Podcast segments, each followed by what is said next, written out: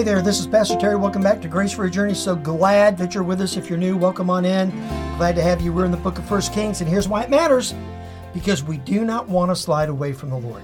That is absolutely true. If you're watching this podcast or listening to it or however you're getting this content, uh, you don't want to fall away from the Lord. You're here because you want to know God deeper, you want to love bigger, right? And you want to make a bigger impact. That's why you're here.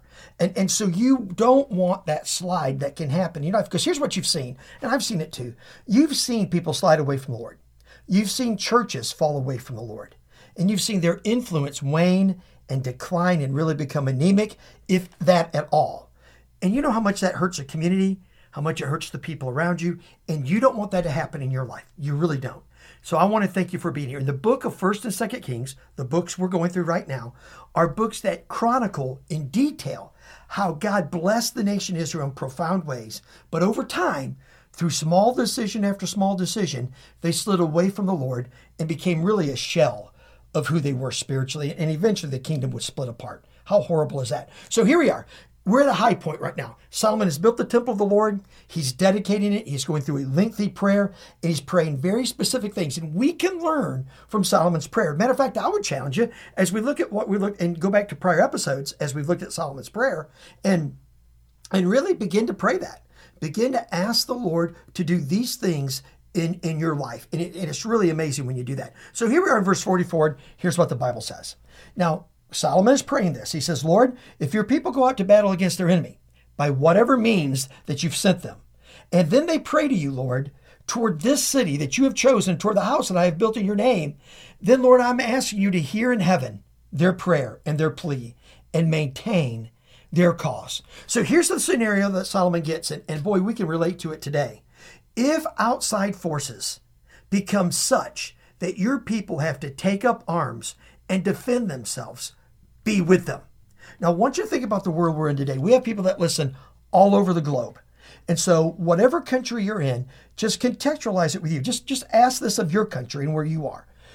Are there outside pressures uh, closing in on the church, maybe on you individually, and upon your faith? Is it becoming such, wherever you may be listening from, that it's harder and harder to be open about your faith?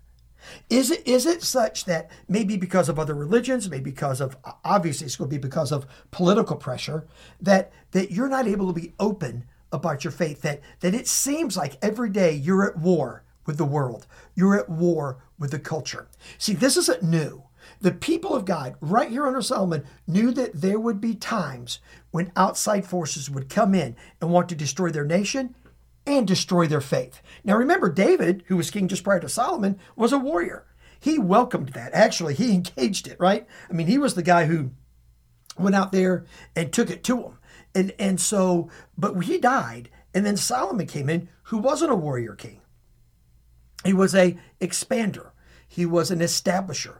He was the one, obviously, who built the house of God. He's praying over it right now. He was a different, different type of leader, and it called for a different time. But he knew, even though he was going to serve almost exclusively in a time of peace, right? He knew that there would come a day, maybe when he's gone, that his people, the people he leads, were going to face incredible circumstances, and they were going to need God to rush and come to their defense and to their side. So I want to ask you, do you need that today? Are you in a situation where you sort of think, man, everything seems to be caving in and closing in? Things are not going great at all, and I need God's help, and I need it now. If that's you, then pray it. Pray right, uh, just pray, just right here. Say, Lord, um, come to my defense. Help me in the cause.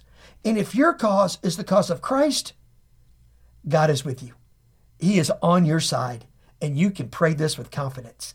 And man, I just pray you'll do it. And I pray God will come to your defense. God will give you wisdom. God will give you direction. And man, God, God's presence will be known daily in your life, not just academically because you know the scriptures, but experientially because you live the scriptures out and experience the blessing of the Lord as you live.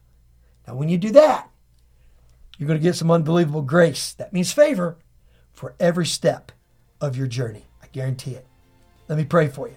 Father, we love you so much. When the world closes in, when the enemy of our soul chases us, we pray, God, you will be our defender. You will be our stronghold and our fortress. You will be the one we can run to. We pray this in Christ's name. Amen and amen. Well, God's blessings on you, and we'll see you back here next time.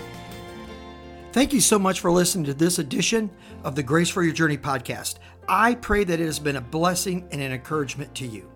Pass it around if you think it would help somebody, and we look forward to you dropping by again for another episode of the Grace for Your Journey podcast.